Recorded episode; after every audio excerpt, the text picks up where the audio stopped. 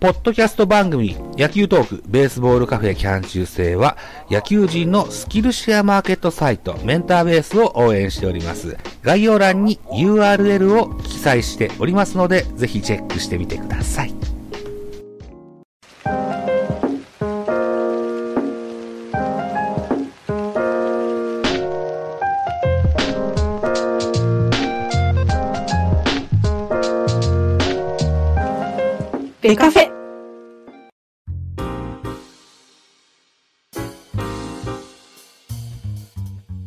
ちなみに17番の話ですけど、ヤクルトですね。川崎健次郎の前が松岡弘っていう方で、この人、あやっぱり僕が言ったやつですね。そうはい。そう1969年から1985年まで、うんでかなり長い期間つけてて、で、この後川崎健次郎さんで、ええ。この後はまあ10年弱ぐらいずつで変わってきてる。なるほどね。うん巨人は基本的には18番は、えー、あ、エースナンバー18番で、うんえー現在は菅野をつけてますね。ですえね。っ、と、18番の歴史で言うと、いろいろありますけども、顔がわかる範囲内で言うと、堀内さんが一番古いのかな、顔がわかる範囲内そうですね。僕も堀内ってイメージが強いですね。そうですか。堀内桑田っていうところですかね。そうです。堀内さんは、あの、江川さんに渡したかったそうですけども。江川さんは、ああいうマイペースな人だったので、あの、僕はいりませんって結構ですって断られたそうです。うん、だから、ほぼ実績のない、高卒1年目から18番背負った桑田っていうのは、当時は珍しかったのかもしれないですね。えっと、堀内さん以前は藤田元次さん。ああ。うん。藤田さんほぼほぼ監督としてのイメージしかないからね。そうでしょう。そうですね。えっと、長島さん、背番号90の長島さんの後に藤田さんやって、そうですね。で、あとは王さんの後にも藤田さんやってますね。うん、みたいなことですね。うん。で、えっ、と、18番が、エースナンバーという時期も結構長いこと、お球界の歴常識としてあった時期もあったんですけど、19番がエースナンバーということもありましたよ。うんうんうんうん。19もそういうイメージありますね。確かに。そうですね。えっと、北斗さんね、はいあの、ハムで引退された金子千尋さんもオリックス時代は19番でした。ね確かにね。あの時代は巨人も菅野が19でしたし、はい。藤田慎太郎さんも19でしたよね。ねあ、確かに言われてみれば19もそういう感じの数字ですね。これは平成の終わりか、令和の始まりぐらいまでそんな文化があったよね。なんかあった気がしますね。確かにね。やっぱ、うんなんかその背負った人がどういう成績になるかっていうのは結構でかいですよね。あの人にあやかってこの背番号ってパターン多いですもんね。そうですね。うん。そういった意味で言うと、そういう背番号を作った選手っていうのもいっぱいいました、なんか21のイメージもないです？なんかどっかに。エースナンバー21。うん。なんか、うんあのありますあります。イメージ。僕全然、すいません。もしかしたら間違ってるかもしれないです。なんか、岩熊が21のイメージなんですよ。岩国って21だっけ？違ったっけ？なんかそんな、なんかそんな、ちょっと大きめの番号背負って、背負ってたような気がするんですよね。え、これすいません。あの、今適当に喋ってますよ。僕、岩隈は11のイメージが強いけど。あ、本当ですか？調べてみますね。なんか岩隈ってちょっと多かった、大きかっああ。エースナンバーで言うと、サウスポーのエースナンバーが47っていうのは工藤公康が作ったかな。た。完全工藤ですね、それね。うん。工藤。さんっていうのは、あの、西武から、うん、ダイエー行って、うんで、巨人行って、ベイスターズ行って、それから西武で引退したと思うんですけど、あ、ほら、岩隈21背負ってますよ。あ、岩隈21だったんだ。20そうだ2003年から2011年まで21番ですね。あうん。あ、巨人時代が11だったかもしれない。巨人やってか、あの、11は背負ってない。背負ってなかったっけ？40、あの、2000年から2002年48、2003年から2011年が21、で、2012年から2017年まで18、で、2019年から2020年までまた21なんですよ。で、間にアテネ五輪の時だけ、アテネ五輪とあの、WBC2009 年の時だけ20番背負ってますね。ああ、そうかそうか。うんなんかの、うんそうかそうか。なるほどな。21か。なるほど。なんか20、11、11? あー、でも11誰だろうな。なんかでも、あのーすごい岩熊は僕21のイメージありますね、すごいね。なるほどね。ああ、そっかそっか。岩隈はねた。だうん、ジャイアンツは、うんえっと、サウスポーのエースナンバーが21っていう感じみたいですね。ああ。えっと、宮本和智という、ちょっと前まで、キッチンコーチ。うん彼ね、はい。あとは、メジャーに渡った、高橋久典も21だったかな違ったなんかそんなイメージありますよね、高橋。だからそれもね、あのー宮本だとか、うん高橋久典だとかが作った番号のような気がしますね。工藤と同じような印象があります。高橋久典強烈になんか20、そのそこそこのイメージある。これ、でも20、あ、でも21、そうですね。21、2007、2009年、2011年、2010結構背負ったんです。でもやっぱり、あの、後から47になってるんですよね。ああ。ああ、そうかそうか。なるほど。工藤が抜けた後人に47もらってるんです、多分これ。あななるほどね。えっと、だから、他球団も、あの、47番っていうの、うん、もちろん西武の系譜もあるだろうし、うん。えっと、今は巨人はな、うん、中川幸太が47じゃなかったかな違ったかなうん松本哲也とかもつけてた時期もありましたうね。ん。うん。じゃなかったかしら。でピャーの、こう、背番号もすごい印象的ですけど、うんあの、野手の背番号で言うと僕24のイメージはもう一人しか出てこないんですよ、基本的に。24? あーそうあ僕、高橋よし由伸の番号だと思ってるんです、ずっと24って。ああ、まあまあ、わかりますね。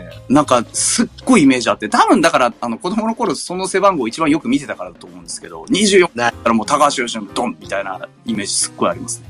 すごいわかるねんだけど、ザボさんも僕と同じかな。でも、その前に中畑いるよねって感じしません？中畑清、大森剛の高橋。うん。あああ、そうか、まあまあ、そうそこ、あそうか、入るよな、確かにそう。系譜がありましたけどね。うん。いや、、その世代でよって、まあそういうことも起こるかなとはもちろん思うんですけど。うん。皆さん思い、思いであると思うんですけどね。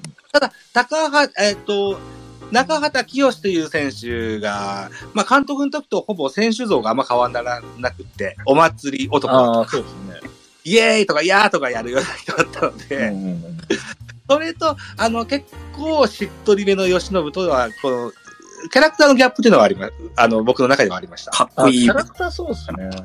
クールでしょ、吉信選すっごいかっこいいイメージだな。あの、それこそ、あの、バキンってホームラン打って、右手上げながらファースト回る、あのイメージなんですよね。なるほどねうんいや、清も30本ぐらい打ってあ、あんなガッツポーズで回ってた時期もあったんですよ。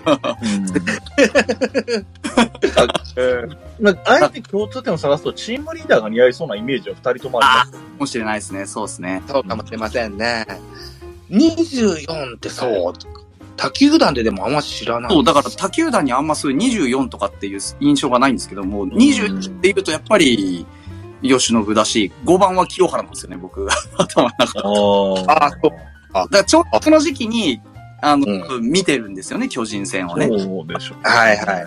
まあ、24はさっきね、稲尾さんの話が出たっていうのが一つあるのと、うんです5ね。番は僕は、えっ、と、阪神時代の新庄のイメージなんですよね。ああ、そうか、そうか。強いっすね。確かにね。えっと、大きい番号から5になったんですよね。そうですね。確か62だから、62かな、確か。うん。極端に大きい番号。ドラフトもそもそも彼6位とかぐらいだったはずなんで、うん。そうですね。そんなに期待されてっていう感じじゃないところから出てきてるので、うん。うん、最初は大きい数字でしたけど、その大きい数字の頃に、くしくも背番号00のね、えー亀山と一緒に活躍して、おー、はい。番号がちっちゃくなったっていうようなイメージ。亀新フィーバーって言われましたよね。すね。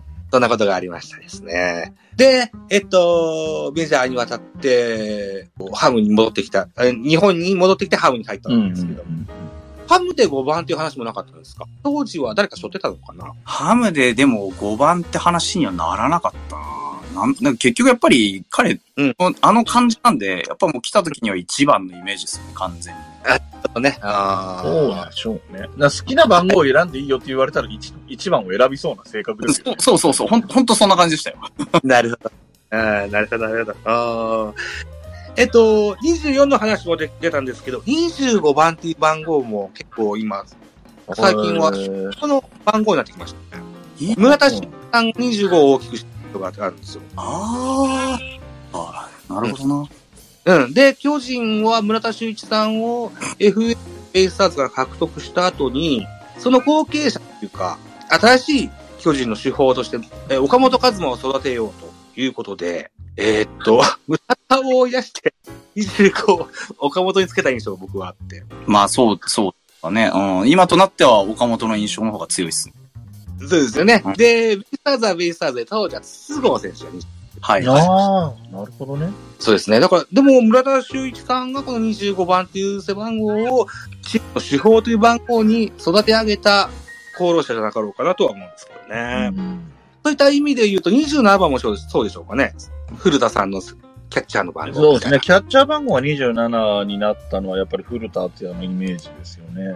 あとは伊藤勉さんあ、伊ですね。藤もそうですね。あー、なるほど。だから、さっきの、また阪神の話にどうしてもなっちゃいますけど、はい。阪神のキャッチャーって田淵木戸って22番だったんですよ。なるほど、そうですね。だからやっぱり僕はそっちを見て育ってるので、はい、はいキャッチャーの背番号っていくつって言われたら22ってイメージが強かったのが、やっぱり伊藤は多分時期が一緒なので、うん22が僕の中では勝ってたんですけど、うんうん古田敦也が出た時に27ですよね、キャッチャーといえばって言われた時に、あ、そうか、それはしょうがないか、みたいな感じになったっていう記憶がありますね。なるそうですね。野村ヤクルトと森西武ですよ。ねうんはいかつて、保守として、名保守として流した、お弟子さんが、うんうん、両親に。とって、正保守を張ってた時期がありましたね。胸熱です。意味で言うと、あれですね、ノブさんも現役時代19番とかで、なんかちょっと、キャッチャーっぽくないというか、ピッチャーっぽい背番号ですよね、なんとなく。そうですね。だから、あれですよね、そのノムさんの19があまりにも偉大だったおかげで、ホークスでしばらく19って保守っていなかったよね。あー、なるほど。あ、去年でしたっけな？いつだったっけな？ね、あの、海野がもう19でキャッチャーやりたいって言って、はいあの、19番で今、キャッチャー背負ってますよね。うんその辺はホークスキャストさんに喋らせると長くなっちゃうんだろうなでもまあそういう意味では半永久欠番みたいな状況だもう状態だったと思いますね。ね、あの、ノムさんと、うーんホークス球団とのね、関係性が、あーあるうん。っていうことがあって、ううまいこと、ね、っていうことがあって、女取るんか、野球取るんかっていうのがうんうん、っていうのもあってですけどね。うんだまあ、そう。ね、彼が19番背負ってキャッチャーになってっていうのを、何でしたっけ？ノムさん確か見て、見れ、あの、許可は取ったけど見れてないんでしたっけね？なんかそそうなんだ。そう、そんな感じなんですよね。ああ、大変ですね。そうですね。うん。えっと、フォクトさんからは24番がお思い出深い番号だというふうに、さあの、ちょっと前に言っていいただきました。ライドウさんってどうですか？思い出深い番号とか思い出深い番号もやっぱり、えっ、と、阪神 B 期なところから言うと44番ですかね。これランディバースですか？バースですね。ああ。フォクト君はバースってあんま知らないんじゃないですかバースそのものは知ってますし、それはもちろん、あのね、阪神だともう連れてくる外国人みんな、あの、バースの再来って言われてるのもよくわかってますけど、あの、いや、実際見たことはない。だ、大体あの、阪神が優勝したの僕が生まれた年。まあ見てないんですよね。映像ですね。3連発で牧原の背中と一緒にしか見てないんですよ。そうですね。うん。えーその44番って、えっと、梅野がつけてた後は、あまり僕、存じ上げなそですね。いうんだよな。僕も44番の選手を他にって言われるとちょっと難しいんですけど、そういう意味で逆に、さっき亀山の名前出しましたけど、はい。00ですよね。はい。で、えっ、と、バースが、えっ、と、86年か7年かにうん帰国した時に、うん代わりに入ってきた助っ人外国人がデュパート・ジョーンズって人だったんですけど、ほら、はい。この人急遽来たんで、まともな番号が空いてなくて、日本プロ野球で最初に00つけたのが多分この選手なんですよ。あ、そうなんだ。そうそうそうそう。えっと、じゅただ、純正のゼロは広島の長島が、長島選手が日本のチームでは初めて、日本プロ野球では初めてで、うん00の初めてが多分、その阪神のジョーンズっていう選手だったと記憶してますっていう、う豆知識みたいな話です。長島清之さんですよそうでね。すね。うん。背番号0で言うと、巨人で言うと、河合さんが。河合さんですね。そうですね。イメージですけど、うん。なるほゼロで言うと、えっと、途中入団の屋敷かなみさんがゼロゼロだったかな。あ日本ハムどうですか、ゼロ番？あのですね、日本ハムね、あのーもうぜ、今、と今、日本ハムに0と00っていうのは、あの、ス番号として認識されてないんですよ。あ。そうなんだそうなんだ。使わない。もう0から始まるのおかしいでしょってどっかでなって、あの、へ最後につけたの誰だったかな？木本じゃないかな ?0 番木本かなんかだったような気がする。あんまり詳しく覚えてないですけど、うんとりあえず、うん。日本ハムは、あの、0番、00番っていうのは今いないんですよね。で、もう多分二度と使わないっていう今のところの方針。うんうん。そうなんですか。そうなんです。ああ。ちょっとうろ覚えであれなんだけど、あのー、巨人のコーチって、で亡くなった木村拓哉さんってハム時代ってゼロ番だったっけ？違ったっけ？木村拓哉は、どうだったろうかな？覚えてない。ハム、なんかと、いやー、記憶にないな。そうか。うん。わかりました。このトークはカットしておきましょうね。あ、違う。あれ、今ちょっとウィキ確認しました。あの、00はカルロス・ミラバルで、最後。で、うんと、0番は古木茂之を最後に着用者がいない。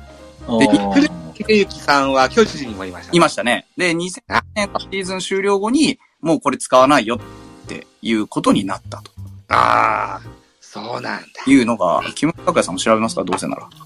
だ。すいません。いやいや、全然いいんですよ。木村拓哉。こう、うろ覚えなんですよ。全然できてないんですけど。なんか、木村さんなんか0番台のイメージありますよ。なんとなくない。なんかありますね。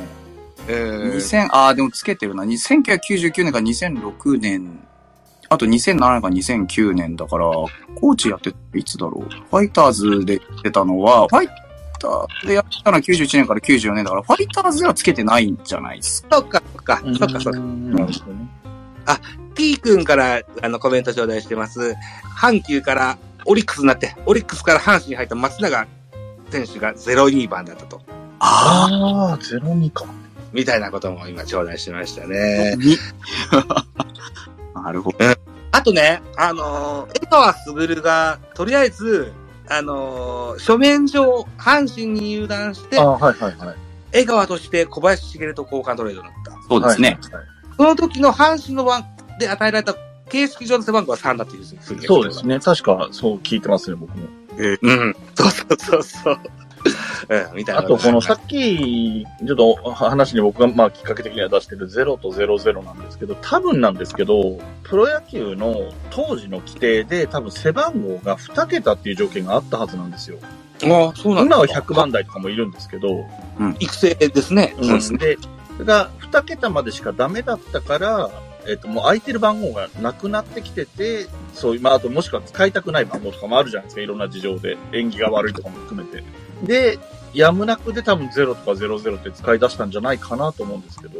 ああ。やむにやまれぬ事情があって、うんまあ、だってね、登録してる、その、2軍とかいろんな育成も含めて、選手の数が、ね、当時は100もあれば十分だっただろうけど、コーチ、選手も含めて。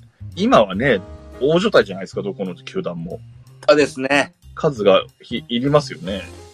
ソフトバンクなんかは4軍作ろうかって話なんですもんね。うん。あと、ゼロ何番っていうのは、あの、水島真司先生の漫画でも、ドカベンプロ野球編ですよね。もうそうだし、うんもっと古いと、うんうん。この歌のジンクス選手は03番でした、ああ、そうなんだ。そうそうそうそう。ええ みたいなこともありあましたよ。のーそう、フィクション系で言うと、うんちょっと気に、懐かしいなと思ってちょっと調べたんですけど、えっ、と、えミラクルジャイアンツドームくんってアニメが昔ありましたよね。あ、あの、東京ドームができた記念で作られたようなアニメだったんですけど、ありましたね。えっと、登場人物、主役たちが子供なので、えジャイアンツにいたドームくんは2分の1。そうなんでえっと、ライバルのタイガースにいた少年の選手は007、なぜか知らんけど。ああと、9999とか、うんあと、カープにいた女の子がちょっと正確なのかわかんないですけど、どうもハートのエースだったらしいっていうのが出てきえて、もう何でもありだなっていう話なんですけど。うん。えっと、平成元年ぐらいかな。だから東京ドームができたのが平成元年なんで。なるほど。ね、で、江川さんがかん、あの、こう、引退してすぐとかじゃないかな。そうですね。ううんん、そうです。で、えー原作は石ノ森章太郎さんですね。うんあ みたいな思いことでなんだ。へえ。そんなのもありましたっていう話ですね。ありました。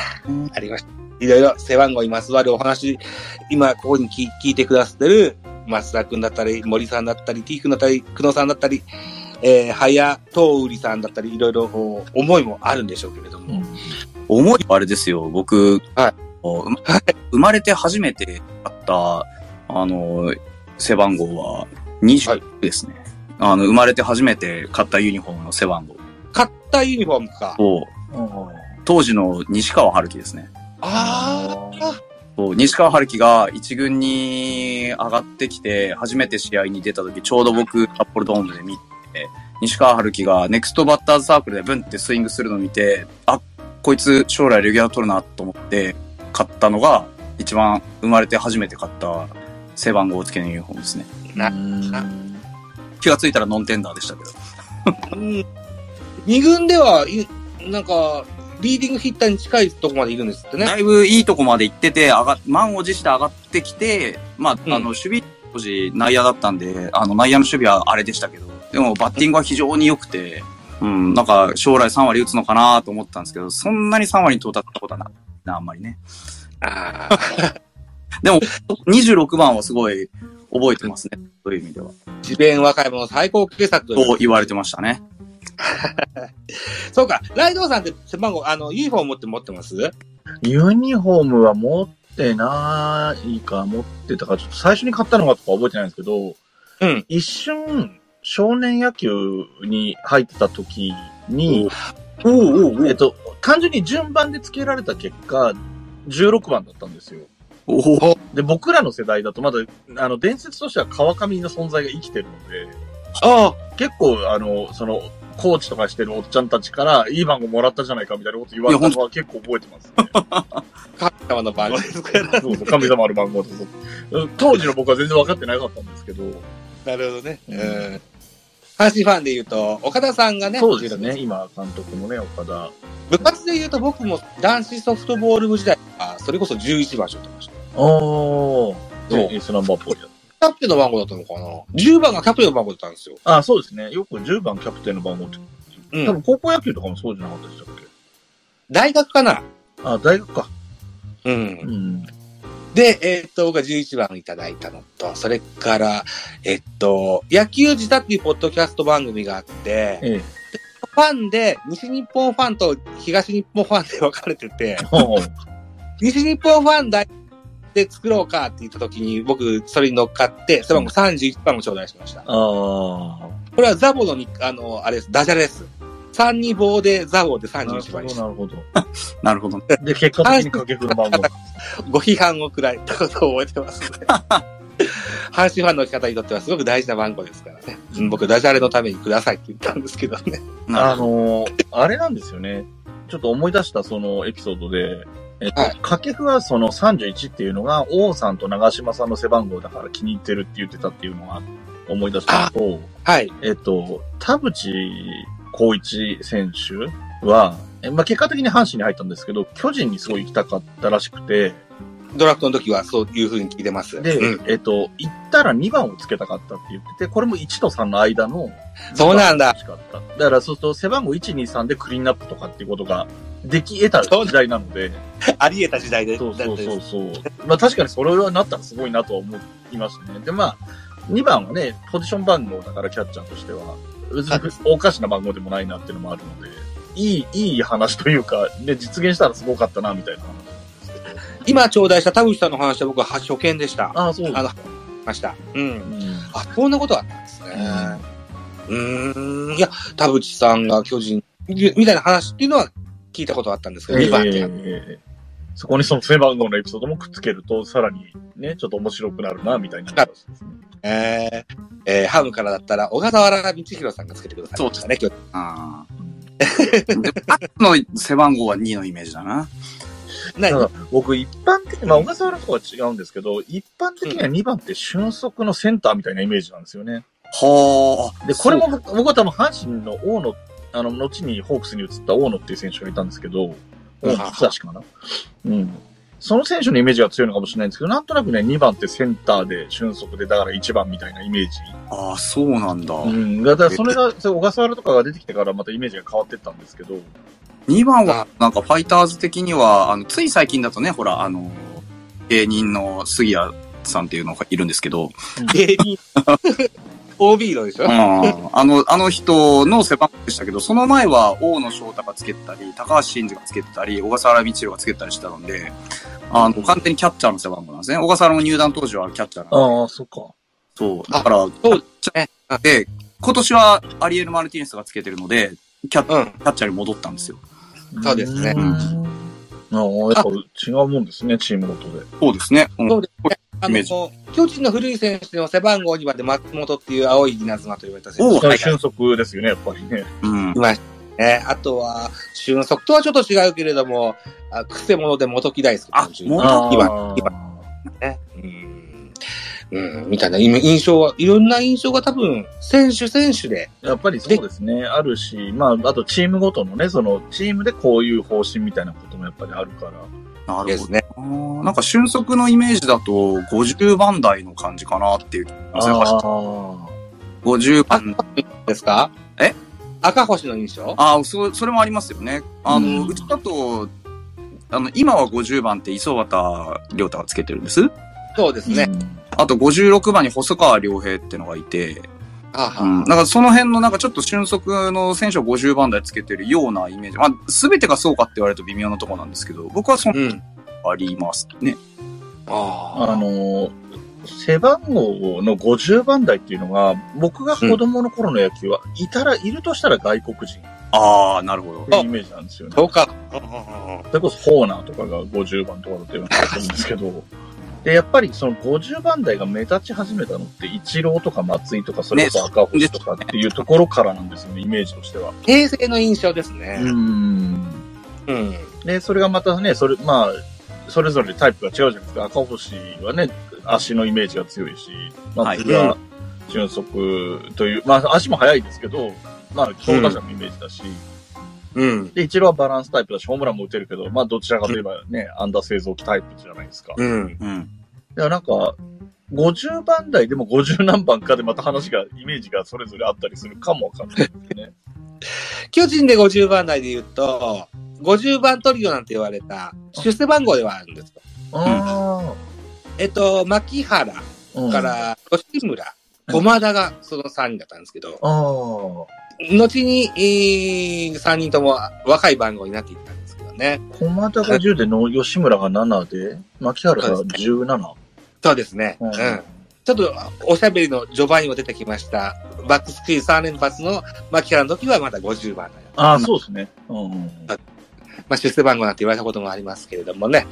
えー、おのおのの球団でもそろそろ違うことでしょう。これ、あの、す参考までにちょっとお伺いしたいなと思うんですけど、ストッパーの背番号、いくつ？やっぱりでも僕のイメージは大魔神が出てきてから22番ですね。あー、なるほど。2、2か。で、ちなみにその前は、やっぱりその阪神 B 期からすると、中西清樹が、えっ、と、19番だったんで、僕の中では19でした。あ、そうですよね。やっぱ19のイメージありますよね。うん。わかる。そうか。う19、22の間、そんな離れないのか、イメージとして。うちだと、あれなんですね、麻酔が長らく19つけてたので、あの、うん麻酔のストッパーの19のイメージなんですよ。なるほど、すごい。ただまあ、今19って玉井なんですけど、ど。あうん。まあ、玉井ストッパーって感じじゃないので、今のストッパーは、まあ、田中正義だとすると、あの、20なんですよね。うん。ただ26番って割と野手がつけた番号だったので、それこそさっきのうん西川春樹じゃん。うん、うん。歴代としてね。だから、こうストッパーの背番号って割と、こう、ファジーなんですよ。ふわっとしてて、他の球団どうなのかなと思う。ああーでも、固定であるかって言われたらそうでもない。そうでもないんですよね、なんかね。うんうん。から出てきた選手がそっちに向いてたりとか、例えば桑田がね、リリーフやったりした時もあったじゃないですか、例えば今日ありました。今年からはリリーフ頼むから、番号18から19に変えようみたいなことはないですもんね。ないね桑田にずっと18背負わせて急に変えるっていうのはあんまりイメージ湧かないから、やっぱりそれまでの経緯で、まあ大きい数字から小さい数字になるとかはあるけど、ある程度20番台以下の番号の人は変わらないから、その人が先発から抑えに回ったりするとそのままとか、うん。ね、なりやすいのかもしれないですね。うん。ね。ああ、なるほど。だから、なんかこう、エースクラスってわけじゃないけど、そう、ね、そう、割と短いイニングだけ任されてる人が多いから、いい番号って言ったら変ですけど、なんかそういうい印象深い特徴的な番号をもらってる選手って少ないのかなって思う。ただでも、先発エースに比べたら、えー出場試合数はクローザーの方が多いの。そうなんですね。うん。いますよね。なんか19番ってぼんやり抑えのイメージが僕の中にはあって、あそうですか。うんなので、それちょっと聞いてみたかったなと。なるほどね。ああ。いや、巨人では固定で、ジョーザーっていうのが長年、がいないもんですから。ね、出てきましたからね。ポストえー、去年からはね、出てきましたけどね。うんえっと、カープキャスト聞いてるとね、ルーキーやからクローザーさせるのはどうなんだって話も出てたからさ、ありましたね。怖いなと思って体勢大丈夫かなと思って。ね、体勢、まあ、でも、うん、どうな、使い方だと思うけどね。うん。まあ、先普段っていうのも出たり引っ込んだりしてたりはするんですけどね。そうですね。うん。まあ、先発でもできそうですけどね、彼ね。肝っ玉強いし。そうですね。うんまあ、うんまあ、いいや。えっと、この辺で締めたいんですが、はい。いお二人。いんですね。他に、あ、食べらなきゃいけないことないですか？大丈夫ですか？食べらないといけないこと。ライトさんどうですか？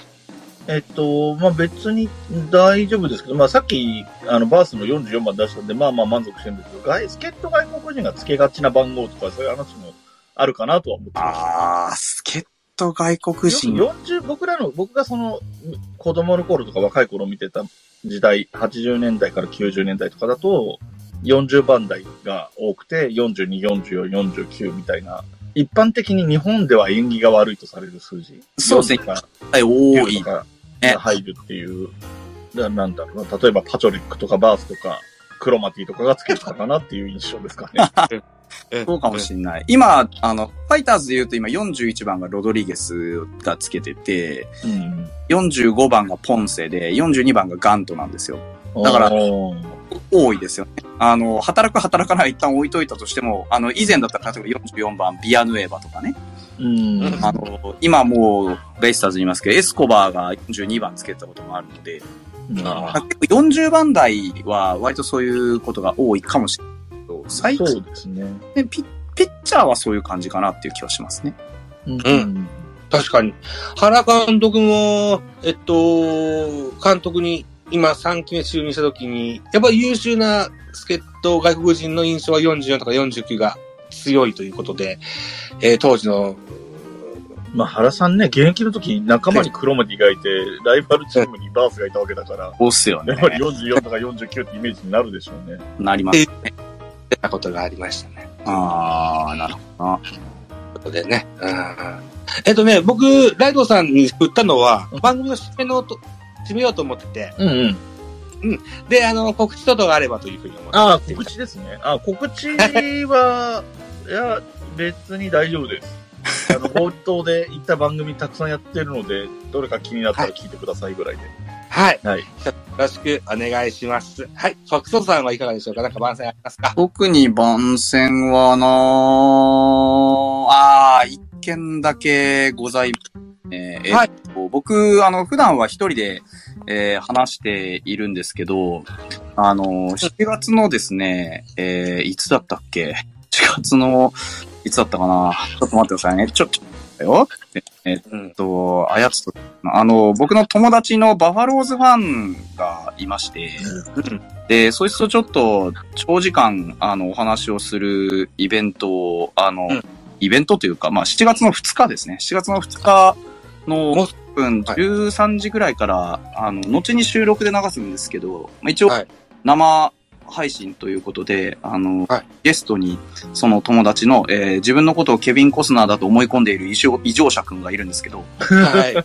そうやつと僕とで、まあ、あの、交流戦も終わりましたし、えーは後半戦に向けて一応座談会というような形で、えー何か配信しようかなと思っておりますので、まあ、詳細は僕のツイッターの固定、えーメッセージを見ていただければなというふうに思います。後ほど更新しておきます。えっと、老婆しながらですよ。はい。レンタルスペースだとあか、、そうなんですよ。その、ね、わかりますわかります。レンタルスペースと機器はもう本当じ用意しようと思って、前回あのカラオケやったんですけど、後ろがうるさくて、うん、全然ダメだったんで、あのー今回はちゃんとレンタルスペースを借りてですね。収録でしょ？はい。あ、あの、あ僕が言おうとあ、おすすめは、はい。多少値は張りますが、はい。ラブホテルです。あーまあ言うと思っ 言うと思った。あそうだった。た。あの、いや、検討した。検討したと、あのー割かし、いや、うんいいわ。これ全然、あの、全然関係ない話なんでいい。あ、そう？あのうん。あの、大昔、友達とどうしてもなくて、男二人で入ろうとしたら、ちょっと男の子二人なんですってすげえ断られた記憶があって。あ、今、対面であんだ。自動販売機かと思ってた。うん、うんそういうのあるらしい。いや、あの、自動販売の形で、うんそこから電話かかってくるんですよ。お二人で、男性お二人ですかってかかってきて。うん。で、あのー、何で話して僕は。あ、そうなんですか、わかりましたって言って、あの、ネカフェに泊まった覚えがあります。いや、でも理想的なんだよな。防音だし、うん布団はいっタオルもいっぱいあるから、音も引かないと思うんですよ。でこう、ちょっと僕、さすがに抵抗がありますね。そうね。でも、レンタルスペース僕も今日たまたま昼間使ってましたけど、うん収録で。やっぱり選ばないと、カラオケボックスと近いっていうか、隣との壁が薄くて、隣は隣でなんか収録やってるのかイベントやってるのかみたいになると、案外、あの、雑音乗っちゃうなっていう経験を今日たまたましてきたので、いいところが、を選ぶのか、いいと、いいところに当たるといいですねというのか、ありがとうございます。いい、いはいい情報。ちょっとちゃんと選ぼう。はい、ぜひ。ありがとうございます。どうしても対面じゃないといけないこともなければ、リモートが一番僕はいいと思ってます。リモあートがあってうん、まあまあ、いろいろ、あの、リアルのね、ちゃんとしたお友達だから手伝った方がいいでしょうけどね。ーねえ。まあでもいろいろ参考にさせて、ありがとうございます。はい。ということでございまして、えーベースボールカフェキャンチで、記念となりました第200回の回、背番号論、えー、椿ライドウさんとフォックソフさんをお招きいたしましての公開収録でございました。ありがとうございます。えーありがとうございました。えー多くの方が聞いてくださいました。えー今後とも一つ、うーザボのこと一つよろしくお願いします。はい。ということで締めたいと思います。お二人どうもありがとうございました。ありがとうございました。